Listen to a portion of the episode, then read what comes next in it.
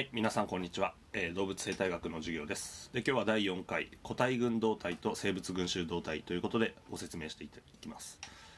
はい、では0、この授業の受け方というところです。ここら辺はもう3回、授業終わりましたので、分かっていると思います。で、私担当いたします、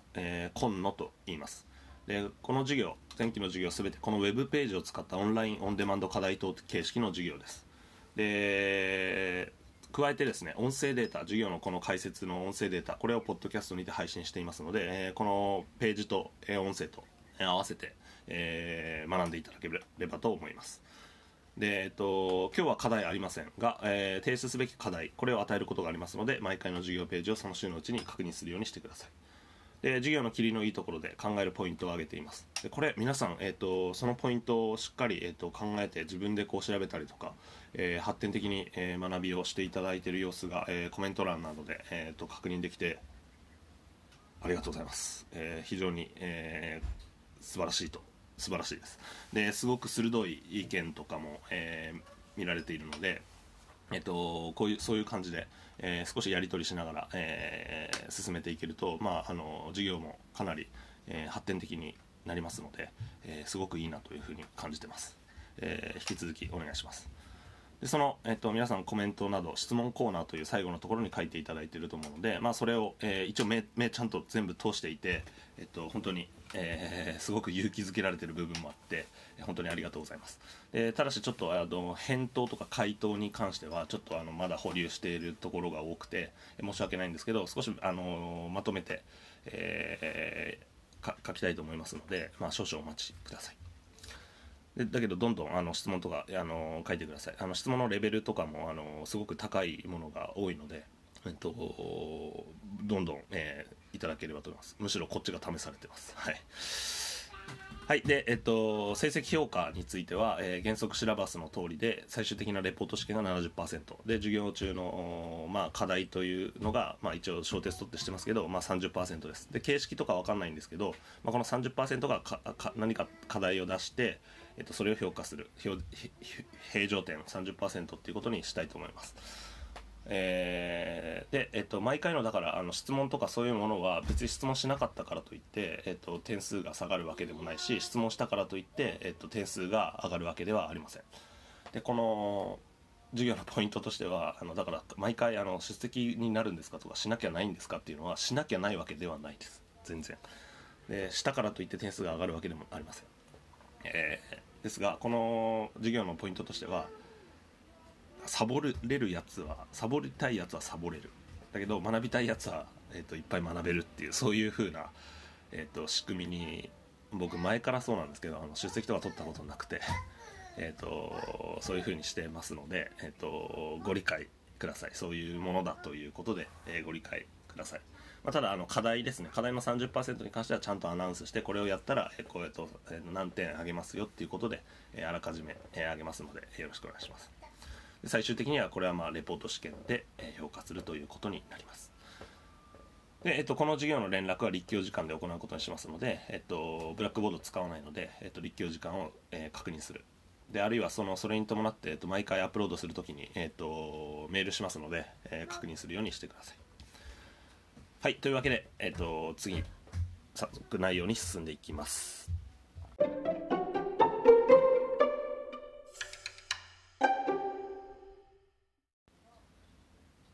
はい、では早速1番、ここ復習になりますが、生態系の構造というところです。で、今日は、個体群と生物群衆の、動態、変化についてお話ししますが、そもそもその個体群と生物群衆というところ、前回の授業で、前々回かのところで、生態系の構造というところで、おさらいしてみたいと思います。生命の単位はまずは原子があって分子になって高分子で細胞、組織、臓器系、それから個体で、その個体が集まった個体群で、それが集まった、生物群衆で生態系、生物圏のように言います。で、おさらいですけど、個体群っていうのはある空間を占める同種個体の集合で遺伝的な交流が想定されます。で、それより上位の概念ですけど、生物群衆といって、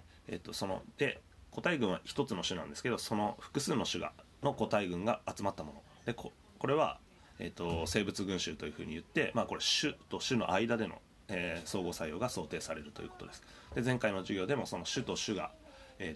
関わり合うっていうところで、いろいろな、適応度の観点から、見てきました。で、この個体群と生物群衆、それぞれ、説明しますが、動的に変化している、個体の数とか、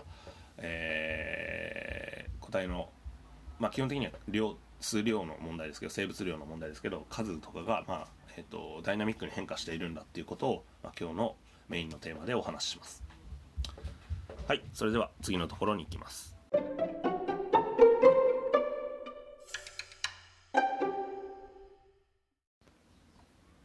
はい、それでは2、個体群動態のところ、説明していきます。で、個体群がどのように増えるのかっていうこと、これを個体群動態というふうに言います。どういうふうに変化するのかってことですね。で、このまず、グラフですね。指数関数のグラフです。で、全ての生物は、基本的には食べる存在と増える存在、それで死ぬ存在っていうふうに僕最初の授業で言いましたが、増えるっていうのは生物の進化の上で非常に重要です。で、根幹です。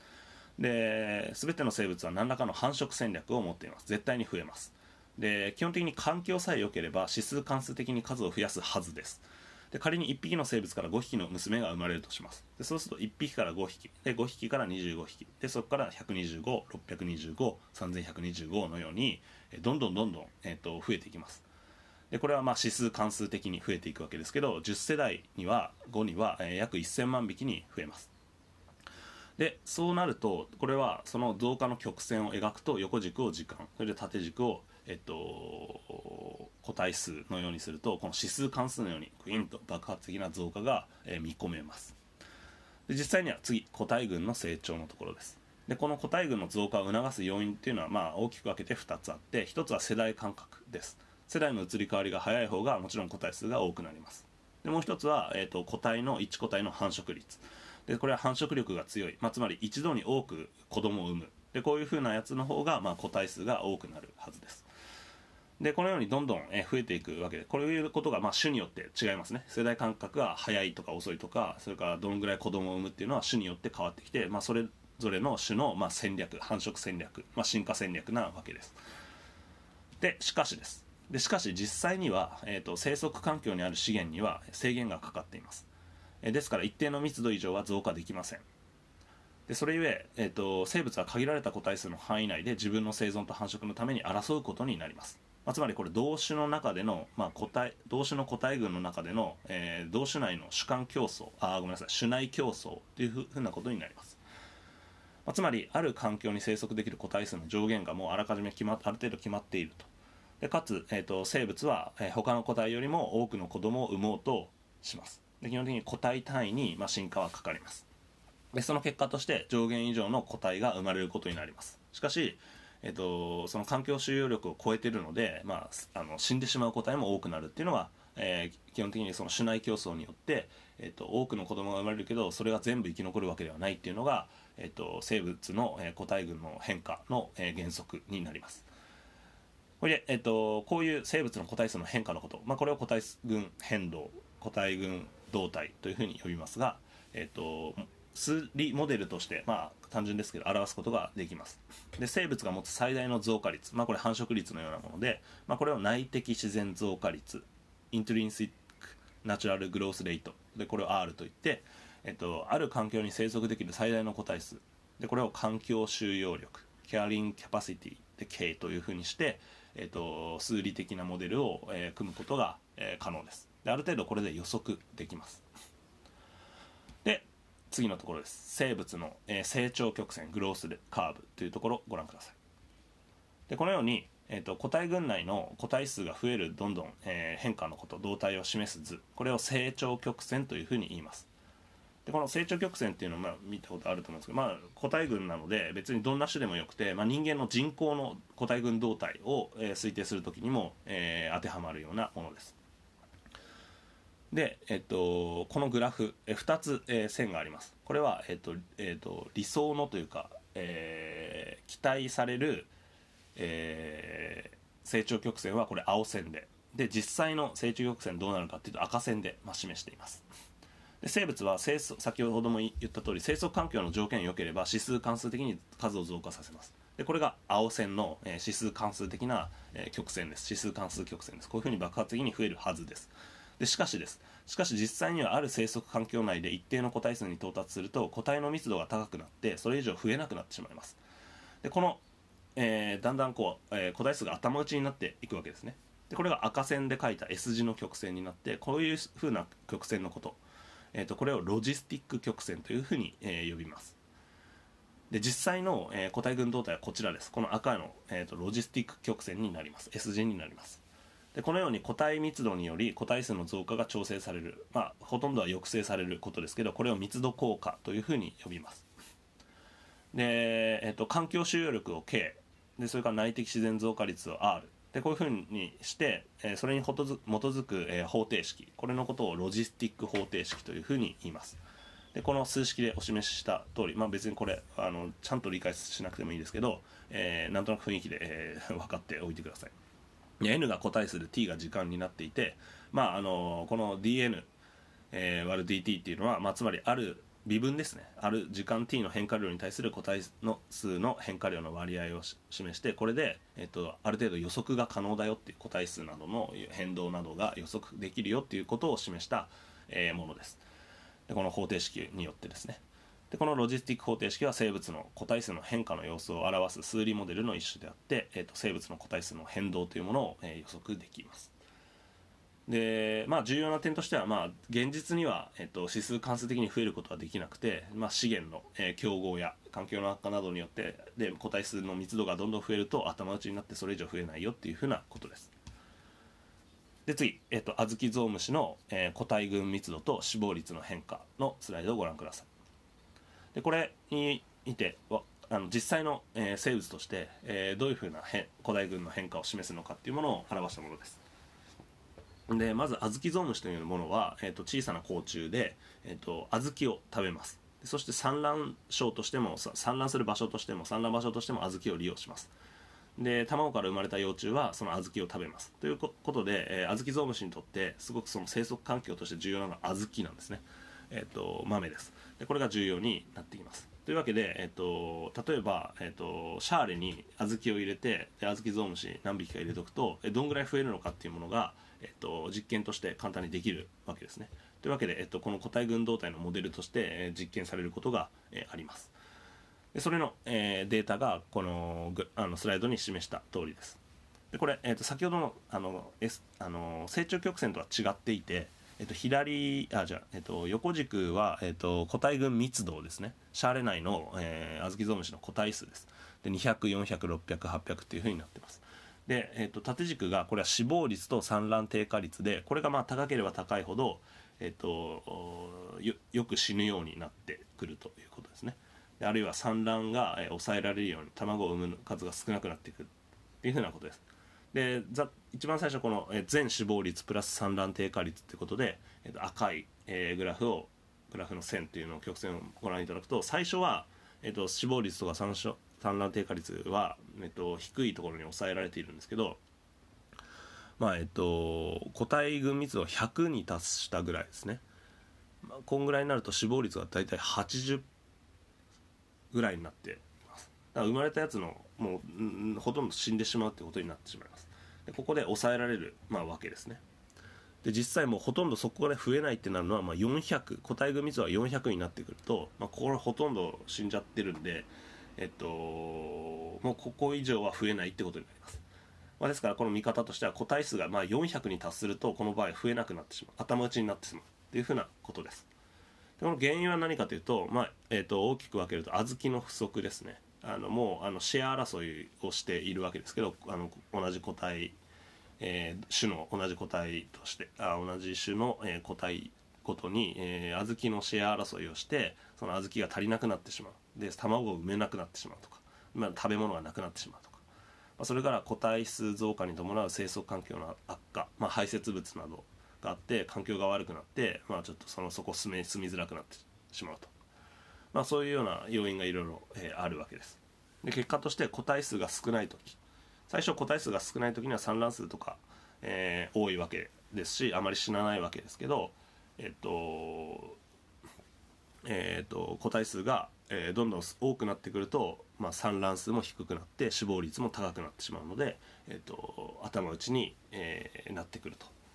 個体数はだから上限が、ある程度決まってくるっていうふうなことです。細かく見ていくと、このグラフには、いつ死ぬかってことですね。卵卵期の死亡原因っていうふうに書いてあるのと、死亡率っていうのと、幼虫さなぎ期の死亡率っていうふうに、書いてあります。でこれは、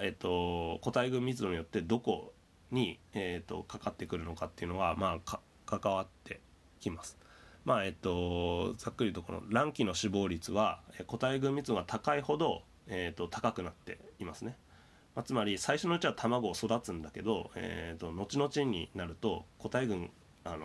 多すぎて、個体数が多すぎて踏みつけられたりとかして、卵がなかなか育たないってことになります。で幼虫とかさなぎになればだから卵のうちに死んでしまうってことですね。多くなると。で幼虫とかさなぎの時には、最初のうちの死亡率の方が、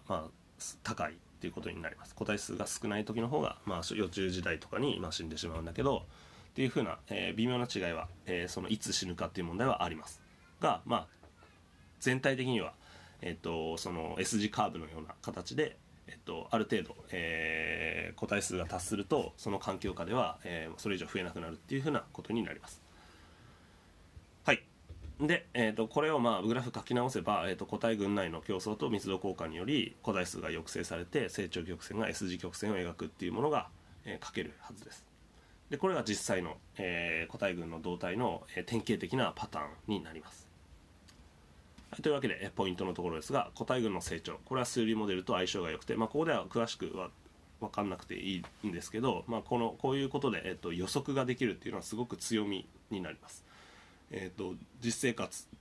などでもこういうところの応用っていうのはいろいろ人口などの予測などにも使われています。でちょっと視点変えますけど、指数関数的な増加って聞いて、新型コロナウイルスの、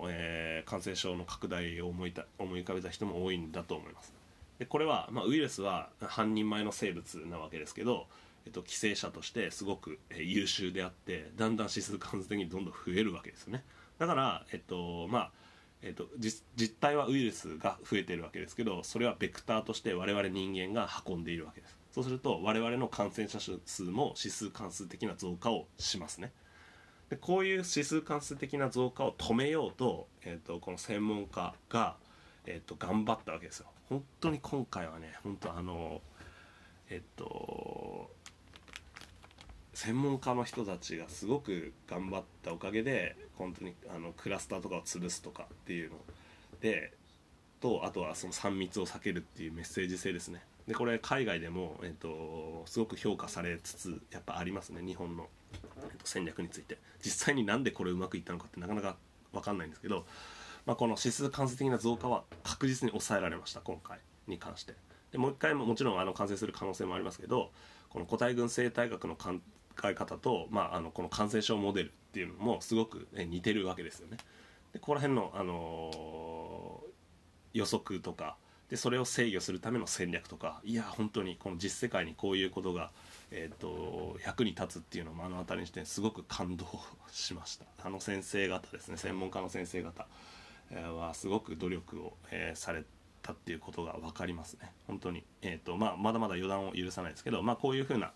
発展可能性というか応用可能性、アズキゾウムシの研究している人がまさかこういうところに、役に立つとは思わないって、これは科学の醍醐味であって、それぞれの、専門分野で、マニアは世界を救うと僕は言ってるんですけど、やってる個々人の興味だけなんですよ、この科学の発展っていうのは。でそれでそれに基づいて、いろんな人が、他人の、これまでの成果を使って、こういう感じです、世界を救う場合があるというふうなことですね。面白いと思いました。面白いって言っちゃダメですけど、皆さん、引き続き気を緩めずに生物として、本当は心苦しいですけど、ちょっと暮らしていきましょう。はい、それでは次に行きます。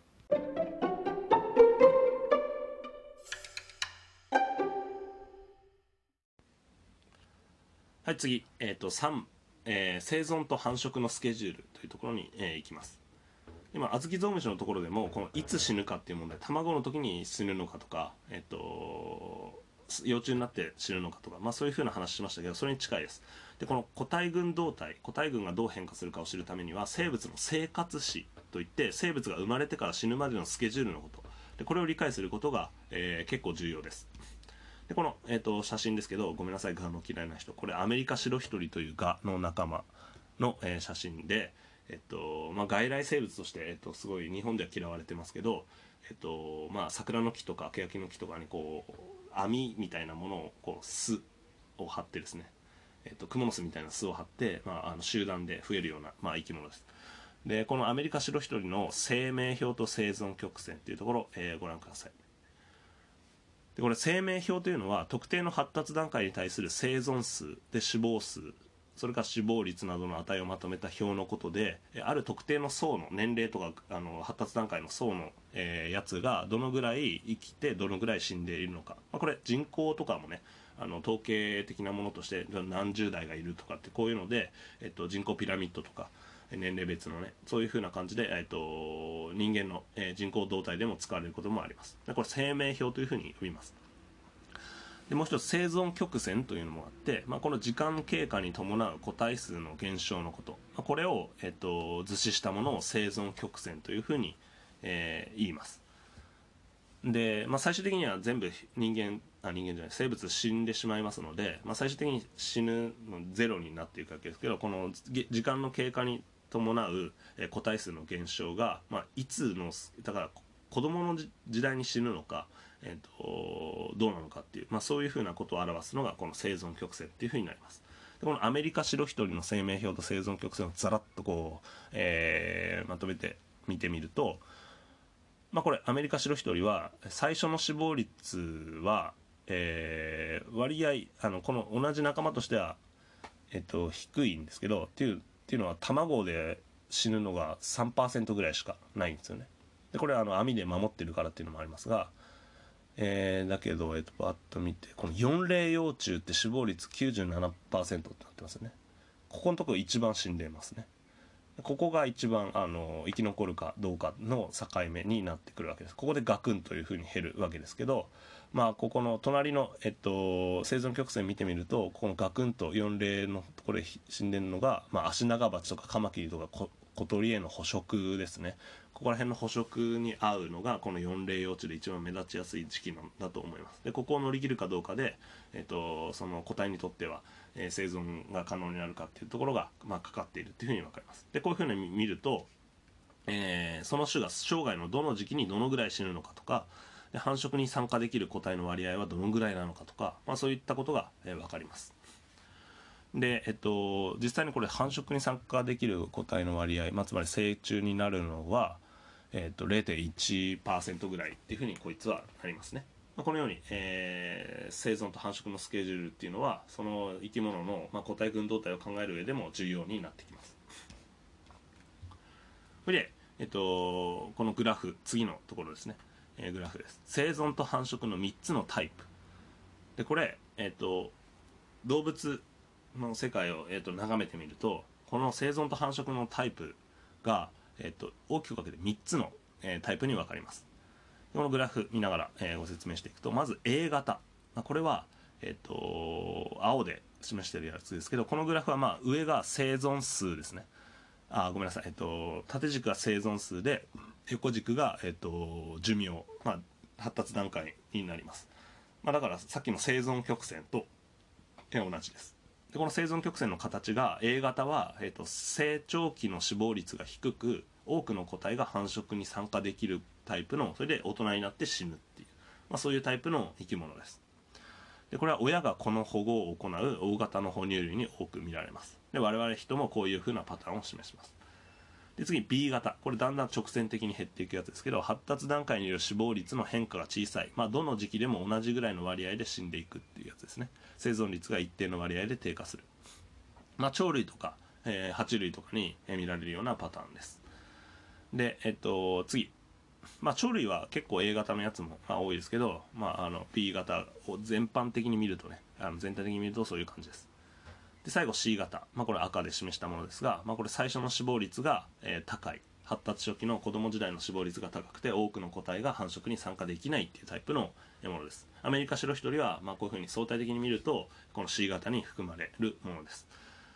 でこのような、どれに当てはまるのかっていうことで、この個体群の増え方も、非常に影響を及ぼすので変わってきます。でここで、多産多死化、少産少死化というここの、ところに行きます。でこういうふうな、A 型 C 型 B 型っていうふうな、どれに関わるのか、生存繁殖のスケジュールのタイプですね。でこれがによって、その動物が、どのぐらい卵や子供を産むのかっていうことに実はこれ関係が深いわけです。で動物種によって子供の数って全く違ってきてます。で例えばこのマンボウという、魚類の仲間ですけど、フグの仲間です。でこれは、卵 2億から3億産むというふうに呼ばれて、非常にこれ大型の、魚ですが小さい、卵をいっぱい産むと、そういう戦略で多産な、生き物です。ですがこの卵、多くのやつが死んでしまいます。多産多死の典型的な生き物です。で同じ魚類の中でも、猫ザメ、サメの仲間ですが、これは、体長の5分の1ほどの大きさの卵を、1個か2個ほど産むということです。でこの猫ザメの卵、特徴的なのはこういう螺旋状の、突起があって、岩などに、しがみつくというか、固定されて、守られるようになってますけど、この卵塊ですね、この卵の卵塊っていうものはすごく大きいもので、少ないんですよね。1個か2個産んで育つと。だからこれは、非常に防御が強くて、なかなか食べることができないんですけど、その代わり、量は少ないと、卵の数は少ないということになります。でこれどちらの戦略を取るかが、重要になってきます。でいっぱい産んで、いっぱい死んで、あとは運任せなのか、少ない子供を産んで、そしてそれを大事に育てるというか、そのいうふうなことをするかっていうのが、問われていて、それぞれの種によってその進化の過程でどちらが増えやすかった特徴なのかっていうことで分かれてきます、種によって。だから別にどっちが絶対的に正しいかっていうものはないわけですね。その環境において、適切だった方が、今残ってきてるっていうことになります。で、鳥類でも同じ例があって、カルガモなんかは15個ぐらいの程度の卵を産みますが、キウイっていう、これはとても珍しい、ニュージーランドの有名な鳥ですけど、こいつは、大きな卵、体の4分の1ほどの大きい卵を、1個だけ産むという、そういうふうな、戦略の違いがあります。でこのような、多産多死化、少産少死化っていうこのスケジュールの違いは、どういうふうな環境において、どちらが得なのかっていうのの分析が、されています。でこれが RK 選択というふうな、マッカーサーとウィルソンによって、提示されているような、基本的な原則になります。で先ほどの個体群動態でもお示ししたんですが、この生物がどんどん増えるっていうことなんですけど、これは基本的にその内的自然増加率、繁殖率の強さっていうものがありますよね。これを強めるっていうふうな形が、戦略が一つあります。どんどん増えるってやつですね。もう一方だけど、環境には限りがあって競争がありますよね。ってことは、この環境許容量を、しっかり、加味すると、そこで生き残りやすいような、形質を、子供として残すっていう、そういう戦略も、考えられるわけです。つまりこの R 選択と K 選択っていうのは、それぞれの内的自然増加率を高めるようなものなのか、それとも環境許容量で競争力の高いやつを、残すのかっていう、そういうふうな対立構造になります。でまずこの R 選択ですね。これ R 選択の R というのは内的自然増加率ですのことです。で内的自然増加率、つまりこの繁殖の強さ、繁殖力みたいなものを高める、増殖力の高い形質を進化させるという選択圧が、その生物の進化の中でかかる、そういう力がかかると、どうなるかっていうと、子供の数を重視するような繁殖戦略になってきます。これが R 戦略がかかった生物の戦略です。でだこれは数重視ってことになります。繁殖力重視、数重視だからいっぱい産むっていう、そういう戦略ですね。で一方 K 選択は、逆です。でこれは、環境許容量 K 付近の密度において、競争力の高い形質を進化させる選択です。まあ、つまりこれは子どもの質を重視する選択です。結構環境密度ギリギリのところで生まれる生き物に関しては、いっぱい産んでも死んでしまうから、そこの密度のところで競争力が高いっていう形質を進化させるっていう方が、まあ、後々増えやすいっていうふうなことになります。この R 選択なのか K 選択なのか、まあ、これは大きく、動物の繁殖の生存のスケジュールを左右する進化の力のことです。で次、この R 選択と K 選択が働く条件というふうに、あります。でこの R 選択と K 選択が働く条件のところ、例えば気候、死亡率、生存曲線、個体数、進化する形質っていうふうになりました。まあ、ざっくり言うと R 選択は変動の激しい環境で有利に働きます。で次、K 選択は、安定的な環境で働くような、進化の方向性を方向づけるような力です。つまりどういうことかというと、この R 選択がかかった時に進化する形質っていうのは、この多産多死っていうふうに言ったように、高い内的自然増加率、それから早い繁殖で、1回の繁殖ですごく多くの子供を産みます。で子供はすごくすぐ発育して、ただ、寿命は短いです。で体としては小さいっていうこと、まあ、これ R 選択にかかるような、形質になります。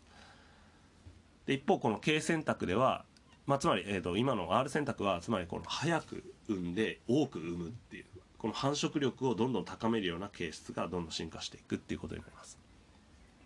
一方 K 選択は逆ですね。進化する形質は、高い種内競争力で遅い繁殖で、多くの、何回でも繁殖できるんだけど少なく産むというで発育も遅くて寿命は長いで体的には大きいで、まあ、これは K 選択がかかった環境下において、進化しやすい形質になります。でこれ環境的な要素はどういうふうなそれぞれかかるかっていうと、まあ、さっき言ったようにざっくり言うと変動の激しい時には環境では R 選択がで安定的な環境では K 選択が働きます。でこれはどういう意味があるかというと不安定な環境下でだと、例えばすごく、気候が変動しやすいとか、災害がいっぱい起こるとか、まあ、そういった場合には、個体の生き死には偶然の要素が大きいわけですね。ですから数をもう多く産んでしまってあとは運任せにした方が結果的に多くの個体が生き延びられる。でそれがどんどん何世代も繰り返されるとそういうふうに多く産むっていう戦略を取ってる遺伝子が引き継がれるのでその種は、多く産むんだっていうそういうふうになっていくっていうふうなことです。で一方安定な戦略、安定な、環境では、多くの個体が、繁殖可能になります。ですから、個体の生死っていうのは個体そのものの、まあ、質競争力に左右されることになります。でみんな子供を産むのでそこで生き残るかどうかはその個体の質による子供の質によるっていうことになります。でそこでは実力のある子を少なく産む。でその方が結果的に多くの個体が生き残ることができるというふうになります。先ほど、お示しした、このマンボウと例えば猫ザメの例でいうとマンボウはこの運任せ戦略を、極めてるやつですね。まあ、そうなると、いっぱい産んであとは運任せだっていうふうになります。でこれでも、生き残っていけるやつは多いわけですね。で一方猫ザメは逆ですね。猫ザメは、その限りあるその卵っていうのを大きくできるだけ死なないように、してるわけです。数は少ないんだけど死なないっていう風な、まあ、これ突起をつけたりとか、硬い殻で守ったりとかでそういうところに、投資をするわけですね。でそれによって生き残るっていうそういう戦略を、まあ、取るわけです。はい、で、以上、ご説明してきましたが、このように生存と繁殖のスケジュールっていうのはすごくその生物によって、まあ、違うわけです。でこれは進化の過程で、形作られてきたわけですけど、まあ、実際の種が多産多種か、少産少種かこれ重要なポイントです。で実際には、この多産多死化少産少子化っていうのは、今分かりやすい例取り上げましたけど、実際にはこの分類群ごとの平均として比較するとかで、近縁種と比較したりすることによって、ああこいつはこっちの戦略だねとかっていうふうに、まあ、議論していくことになって、まあ、絶対的にこいつは K だとかこいつは R だっていうのはなかなか言いづらいです。で誰と比較してとかどういう分類群で見てっていうのが、まあ、実際の、ところではあります。で、まあ、ただし、まあ、大枠で見ると、生物の大枠で見るとこうだとかっていうのはまあ言えることになります。で人はどちらの選択が働いているか、まあ、これはもう基本的には生物全体として見れば、まあK選択ですね。この質の要素を重視してるっていうことで、バンバン子供を産むっていうわけでは、まあ、ないっていうことになります。まあでもこの現代の、この人の、人口動態とかを考えると、まあいろいろな議論が、まあ、可能だと思うし、その文化差とか、環境差によってどういうふうな議論ができるかっていうのも、まあ視点としては、あり得るものであります。はい、ということでこの R 選択と K 選択で、それに伴う、まあ繁殖のスケジュールについて以上です。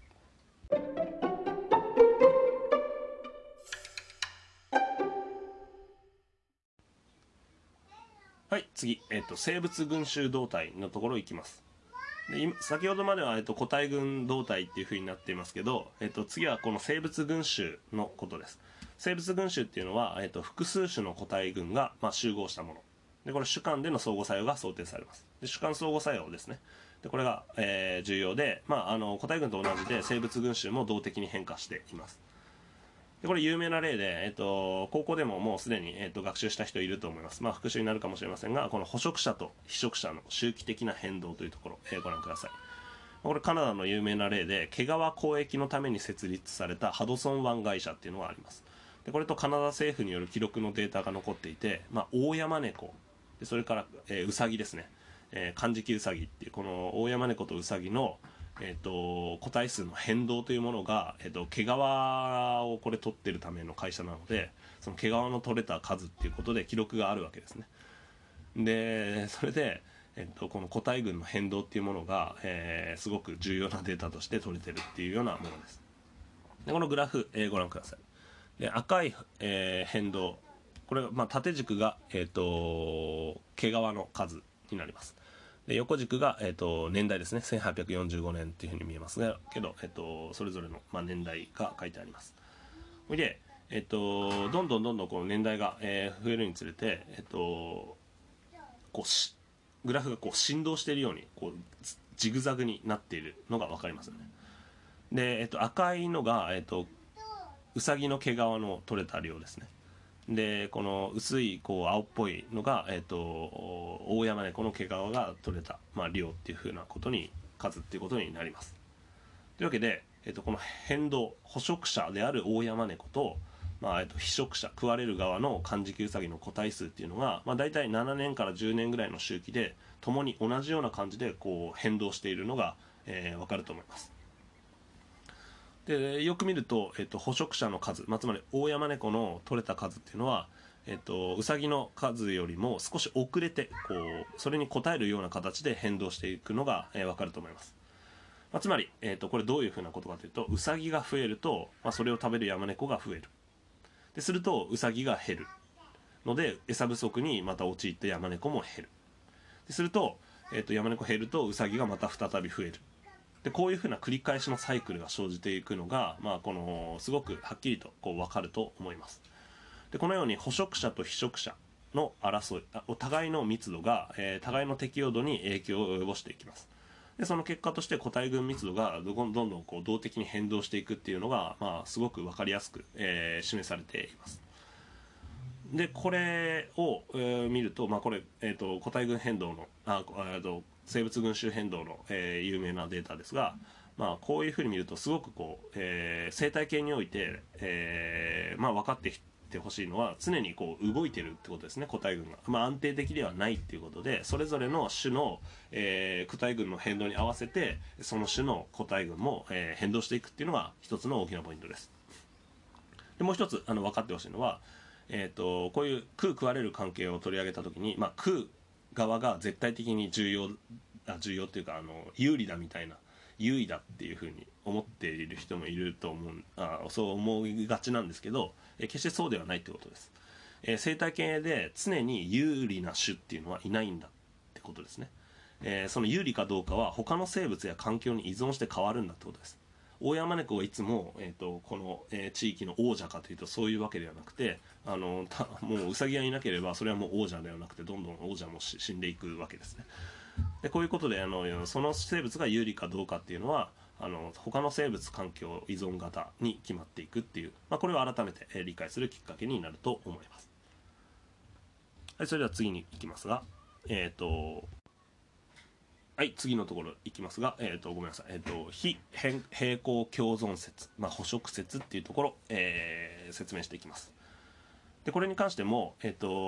物の教科書などで、取り上げられるところが多いです。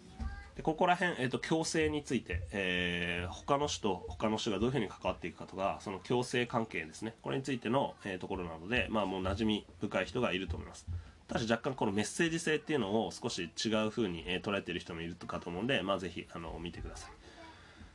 で、この非平行共存説、捕食説っていうところですが、これ何の話かというと、人手の話なんですが、そもそもこれの話をするときに、ざっくり言うと、最上位捕食者の人手っていうのが、これ岩礁地域の、岩場の、潮だまりですね。ここでの生物群衆の例を取り上げます。はい。1960年代にペインという人がやった、実験の、データなわけですけど、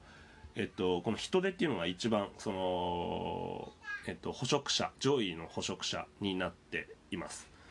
で、例えばフジツボとかムラサキイガイとかカメノテとか、ヒザラガイ、カサガイとかっていうこういうふうな生き物がいて、その食物網という食われるの関係があって、これ一番上位の捕食者が人手なわけです。で、この潮だまりの環境でこんな多様な種が暮らしてるわけですね。共存できているわけです。で、共存できているんだけど、でここで実験が、あって、複数のこういうふうに生物がいる中で、一番のこの捕食者である人手、こいつを人為的に除去していきます。除いていきます、この環境から。でそうするとどうなるかというと、この、食われている側の、種間競争が激しくなってしまって、1年後にどうなったかというとムラサキ以外だけになってしまいます。で多くの種が ここに暮らすことができなくなってしまいました。今まで、人手がいることによって、暮らせていたのが、それが暮らせなくなってしまったということですね。紫以外はいなくなった。はい。で、それで、これの話で、よく、メッセージとして受け取りがちなのが、人手ってとか捕食者って大事なんだねっていうふうに、こういうふうなこれだけで終わってしまうようなかって、自然のバランスって、捕食者によって保たれているんだみたいに思う人もいると思うんですけど、ちょっとメッセージ違うので、少し詳しく説明していきますね。ここの、文章の最初のところです。で、これ、もともとの問題っていうのは、ある環境に多様な種がどのように共存しているのかっていうのが問題です。で、一つの考え方。実際この世の中っていうか、地球の中で、ある環境に、いっぱいいろんな種が共存してますよね。共生してます。共生できてます。で、これが共生が可能なメカニズムは何なのかっていうふうなことです。で、その一つの極端な考え方、これは、群衆理論というふうな呼ばれるような考え方で、どういう、生物群衆があった時にその厳しい種間競争が生じます。で、そして環境収容力の上限付近で資源の需要と供給が釣り合った最終的には平衡状態に達しますというふうに考え方です。で、そうすると。そうなるのでそこで共存するためにはちゃんと釣り合うように複数の種が共存するときにはニッチの分化が必要だというふうに考えます。つまりこれは、第何回かの授業でお示ししましたが、競争排除原理が働いて、食い分けとか住み分けがあることによって群衆理論の考えはそういう競争排除原理があって、一つの限られた資源の中でそこの需要と供給を釣り合うためには、競争排除でそれぞれのニッチを占めるんだ。でそれでギチギチになるような感じで、バランスが保たれているんだっていう風なのが一つの考え方です。こうすることによってある環境に多様な種が、暮らしていけるんですよ。これはニッチの分化ですよっていうのが、群衆理論の考え方です。でもう一つは、この今人手の例で示したような、非平行共存説っていう風な呼ばれる考え方で、これは非平行なので、さっきの群衆理論に関してはこれ平行、つまり均衡状態、平行状態が保たれるんだ、バランスが保たれるんだって話でしたけど、そうじゃなくてこれバランスが保たれてるわけじゃないで、非平行共存説、それなんだけど共存できてるっていう風な考え方です。でこれは、生物群衆では気候変動とか天敵により主観競争は実際には、低く抑制されているんだってことですね。さっきのと前提が違うわけですけど、主観での競争はこれはほとんど起こらないように低く抑制されてるんだ。でこれは天敵がいるとか気候変動があるとか外的な要因でそうなんだってことです。でだから実際には環境収容力の上限付近にまで個体密度が達することは、ほとんどないのだ。でそのためニッチの明確な分化は必要がないんだ。で平行状態均衡状態に達しなくても、それぞれの種の個体群密度が、こう微妙にこう変わっていくことで、共存していくことができているんだっていうのが、考え方です。でちょっと違うわけですね、先ほどのその競争排除原理とは。ほいででその中でもこの非平行共存説の中でも特にじゃあ重要なその非平行が保たれている重要な要素が何かっていうと捕食者であると、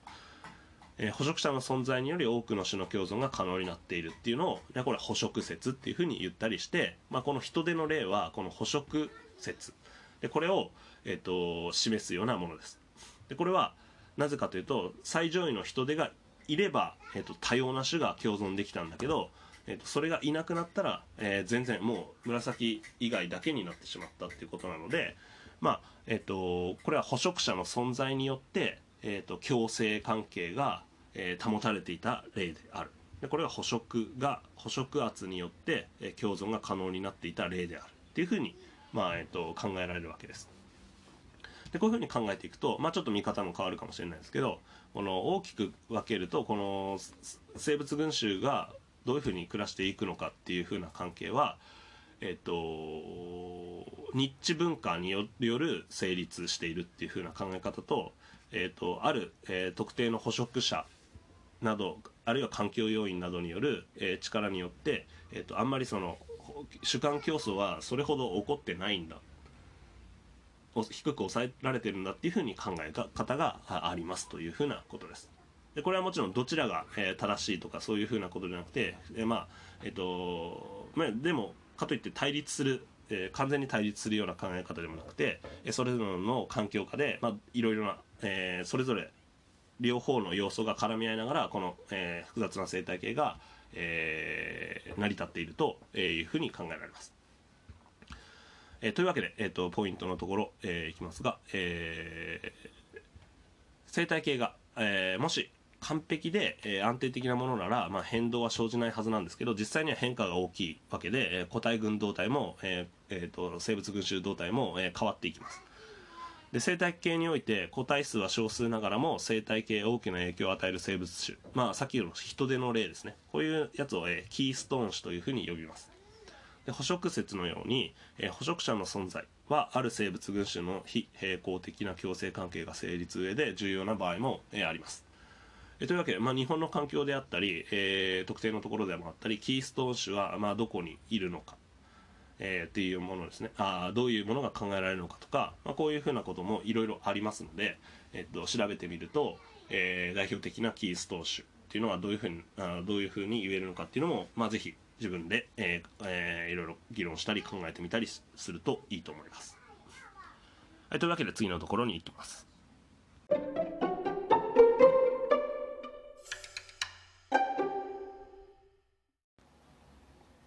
はい、それでは、5番、最後のところですけど、種数面積関係というところに、行きたいと思います。で、その生物群衆を、考えた時に、その生息域の面積と種の数の関係性で、これについてのご説明していきたいと思います。種数面積関係、これはある環境における面積とそこに生息する生物の種数の関係のことです。で、直感的にも分かりやすいと思うんですが、一般的に生息地の面積 A が大きくなると、その生息地に含まれる種数 S で、これも増加します。で、これらの関係というのは S イコール CA の Z 乗で表されます。で、C と Z っていうのは正の定数になります。で、一般にこの Z の値っていうのは0から1の範囲に収まるので、まあ、面積に対する種数は、いずれ、頭打ちになります。まあ、これも、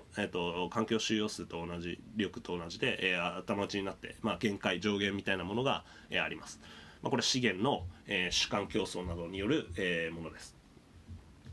で、面積、による対する種数の増加率は次第にだんだん抑えられていきます。で、もちろんその地域によってもその値とかが違うんですけど、こういうふうに、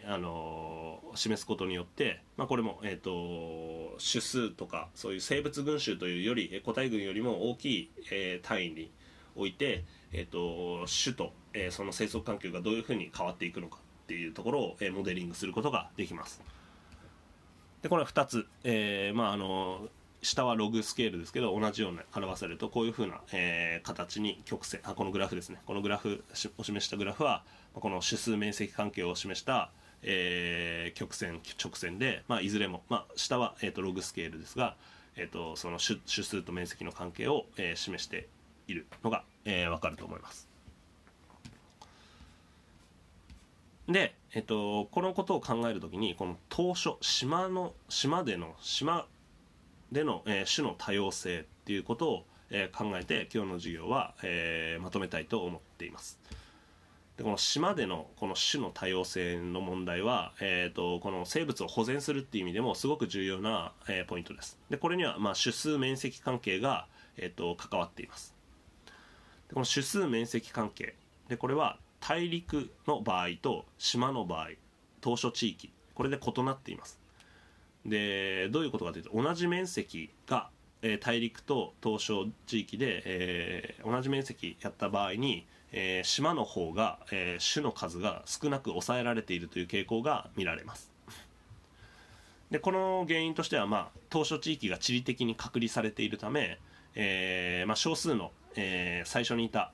生物の集団創始者効果とかそいつの多様性が低いこと、まあ、ボトルネック効果などの影響が強く働いて、まあ、実際大陸ではもう少し多様性が保たれているのに島嶼では、種数が少ないっていう現象が見られます。で、そのため、島では、大陸に生息する種とは異なる固有種っていうのが、まあ、進化することが多いです。ですけど、単位あたりの種数っていうのは少なくなります。なので、逆に言うとなんですけど、島ではニッチが広く空いていることが多いです。種数が少ないので、そしてその住んでる種っていうのは、かなり固有種で、独特な特殊化されたものが多いですから、逆に言うとその島では、生態系に空いている部分ですね、使える、余剰な資源みたいなものが広く空いていることがあります。で、ここでちょっと厄介な問題が生じてきて、で、そういう島固有の、島特有の環境下に、新しい種が侵入する場合があります。まあ、これは外来種だったり移入種だったりいろいろありますけど、まあ、そういった場合にその空いたニッチに適応するためにいろいろこう種の分化っていうものが生じるっていうふうなことがあります。で、結果としてその島の、生物っていうのは、種の多様性が、バリエーションが多くなる。いろんな、そのニッチに適応するように進化していくっていう、そういう面白い現象が、ちょっと逆説的なんですけど現象が起こったりします。というわけで、島に暮らす生物の大半は大陸から移入してきた種であるんですけど、例えば一つの種がその祖先とは全く異なるニッチを持つ種のようにすごく分かれていくと、ニッチが空いてるで種数が少ないので種がバッっていうふうに爆発的にこう増えるっていう適応放散っていう考え方なんですけど、そういう種も、割と多いわけです。で、ここで僕が、とても好きなこのハワイまあ、鳥の仲間ですけど、ハワイミツスイという有名なこの、種文化を、遂げたハワイの島で、僕ハワイは行ったことないですけど、ハワイの島で、いろいろな一つの祖先種からいろいろな形、色彩、特徴、ね、こういったものの鳥に分かれた、例がありますので、この美しい映像とともに、ご覧ください。この動画です。まあ、5、6分あるんですけど、最後にはですね、その種の、数とか、まあ、その保全に関すること、これのコメントも、まあ、英語であるので、ぜひ、ご覧いただきたいと思います。とても美しい鳥たちが見られます。どうぞ。はい、見たということで、ハワイミツスイの、種文化、これ適応法さんの動画です。でこのハワイミツスイというのは、まあ、ご覧になったようにとても綺麗な鳥で、いろんな種類がいて、まさか同じ祖先を持つとは思えないぐらいですよね。これ同じ祖先なんです。大陸由来の一種の祖先種が、まあ、ハワイに入ってきて、結果、もう絶滅種も含めて20族、50種以上に分化したというふうに言われるハワイ固有の鳥類です。まあ、こういうニッチの文化では、適応法さみたいなこういう種文化に関しては、ダーウィン・フィンチという、ガラパゴス諸島の鳥が有名ですけど、もうこのハワイミツスイもすごく有名な例です。で花の蜜を、吸う種であったり、昆虫を捕食する種であったり、植物の種子や果実を食べる種、それから雑食性の種、様々です。で食性に応じてくちばしの形が、進化してきていて、まあ、種を食べるのはスズメみたいな短い、くちばし持ってますし、花の蜜を吸う種は、蝶々のこう、口のように、長い広い、ストローのような形態を持っているものもいます。で昆虫を捕食する種は例えば鍵爪みたいになっていて、この木の枝をバリバリと噛んで、その中にいるこうイモムシみたいなものを、幼虫みたいなものを捕食する種がいたりとか、まあ、その環境ニッチに空いてるニッチに応じて、すごく分化してきたという、典型的な例です。でこのことですが、まあ種数面積関係と、それからそれに伴うその種の分化を考える上でのいい例なわけですけど、実際ですね、このしかしこういう島嶼地域、これは面積あたりの生息種数が、まあ、小さいことに加えて、ハワイでは、生息地の環境が変わってくること、それから、これ美しいので、乱獲されたりで、それからあとは鳥マラリアっていうちょっと感染症が入ってきた、そういう影響で現在では、もう多くの種が絶滅してしまいました。でもともと50種いたんじゃないかっていうふうに考えられてますが、まあ、もう近代に入ってから、まあ、大体40種ぐらいが確認されていて、そのうち17種がすでに絶滅、13種が絶滅寸前、個体数が比較的安定しているのは3種ぐらいということで、かなり小鳥がいたねって何を見てるか分かんないですけど、すいません。個体数が比較的安定しているのは3種のみで、かなり、絶滅の危機で、この生物多様性が、美しい多様性が失われていくしまう可能性も、高いです。でこの動画では、ハワイのカウアイ島というところに生息していたミツスイ16種中10種がもうすでに絶滅したとされていて、やはり課題として、挙げられています。でこういうふうな、種の多様性を保つというのは、まあ、環境ごとを、保全しなければならないので、まあ、これは、すごく、まあ、重要な、まあ、タスクでは、実際はあります。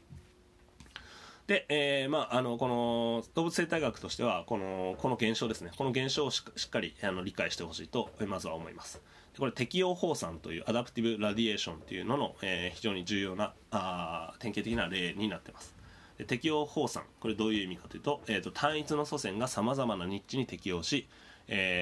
様な形質を持った種が生じることです。でミツスイの例もそうですし、まあ他の例もいっぱいあります。でここの、ずっとして挙げてるのはオーストラリアの哺乳類有袋類の例です。で、まあ、種内や種間で資源をめぐる競争が起きた場合に、どうなるか、面積が、狭いところに例えばポンってこう入った時に、競争が起きます。そうするとその環境に特殊化が強いほど優位になります。でなので、例えば、虫を食う生き物がいなかったら、そこで虫を食うやつがいたら、それは反映することになります。資源を独り占めできるので。で、それぞれのニッチに特殊化した種が生まれていって、まあ、これが種分化という種が分かれるというメカニズムになって、生物の多様性がどんどん増えていくという現象が、まあ、見られます。ハワイミツスイもその例で、ダーウィン・フィンチもその例です。で、もう一つ、このオーストラリアの哺乳類。まあ、有袋類の例ですけど、これは全て単一の起源を持っているのが適応放散により分化したというふうに考えられています。で、オーストラリアの有袋類、これはもともとは南米のやつとつながりがあって起源というふうにされていて、まあ、最初は少数の種だったと考えられていますが、さまざまなニッチに合わせて種が分化してきた。例えばカンガルーとかワラビーの仲間は、草原に暮らす植物を食べるような種であります。もともと他の地域だと鹿とかそういうのが占めていたやつですね。で、コアラは樹上に暮らしていて、ユーカリという、植物を、まあ、これ毒性がある、他のやつはあんま食わないやつですけど、そういうやつに特化した種です。で、ポッサム、でこのポッサムは樹上に暮らす、で果実を食べるやつで、タスマニアデビルは、乾燥した草原に暮らす、これは肉食のやつっていうふうに、同じような分類群にもかかわらず多様な食性と生息環境が、異なる。で、こういうふうなニッチの文化っていうようなことで、この適応放散というものが行われていく。で、これ先ほど少し言った、この、生物群衆の、共生のメカニズムでいうと、これニッチ文化の、群衆理論に近いような、ことを示す、データになっています。で、このようにこの生物の多様性がこういったメカニズムによって、保たれていて、で、そのただしこの、島のハワイミツスイの例ですけど、これやっぱりこの個体群、それから生物群衆は、常に変動していきます。だからすごく安定的なものではなくて、いろいろな、環境の改変や、感染症などで、変わっていってるっていうのも、実際今目の当たりに、まあ、されています。で、僕らが、なんでこういう自然を守れっていうふうな一つの理由はあれなんです。常々前 その炭素循環とかそこでも言ってきてることですけど、炭素をなぜ排出するのが僕らとして嫌かっていうと、昔はそうじゃなかったからなんですね。で、昔に適応してきたのが今の現生の生物なので、その環境が変わっていくと僕らは生きていけないかもしれないっていうことです。で、この生物多様性も同じで、この生物多様性は、僕らとしては、僕ら人もこの同じ生物ですし、この他の生物が住みづらくなってくる、減ってくるっていうのは、僕らにとっても同じように住みづらいところになっていってる可能性が高いってことになります。できるだけそれをスローダウンしたい、できるだけそれをないようにしたいっていうのが、この自然の保全、環境保全の大元の考え方になります。で、ポイントのところです。だからこの素晴らしい生物多様性は、できる限り、守った方が、我々にとってメリットになるっていう、そういう仕組み作りとかね、そこら辺がまだ、全世界的にとかなかなか難しいところですけど、皆さん将来を担う人として頑張ってください。考えてください。世界を救ってください。はい、それで、ポイントのところです。で、種数面積関係を理解することで、島嶼地域での生物保全について理解してほしいです。せっかくなのでね。で、これ島嶼の生き物はかなりダメージ受けやすいので、面積も小さいので、まあ、そういうところで、保全とかっていうところにも、まあ、ちょっと理解してほしいです。まあ、この授業ではもう最後ら辺に少しそういうふうな、人間と環境とかそういうところもちらっと、ご説明はしたいと思いますが、まあ、この4回の時点で少しこう思いを巡らすというのもいいと思います。で、日本ではどうでしょうか。で、日本における島嶼地域の生物の保全、これも重要な課題です。で、南方諸島、まあ、小笠原とか伊豆諸島とか、それから、南西諸島、沖縄とかですね、奄美とか、そういうところの諸島では、具体的にはどんな、日本の固有種がいて、どんな保全上の問題が生じているのか、ぜひ調べてみていただければと思います。はい、というわけで、今日の授業は以上です。何か質問とかがあればごめんなさい、回答遅れてますけど、質問コーナーのところに、入力してください。はい、ではホトトギスがなく、自宅からお送りしました。また来週。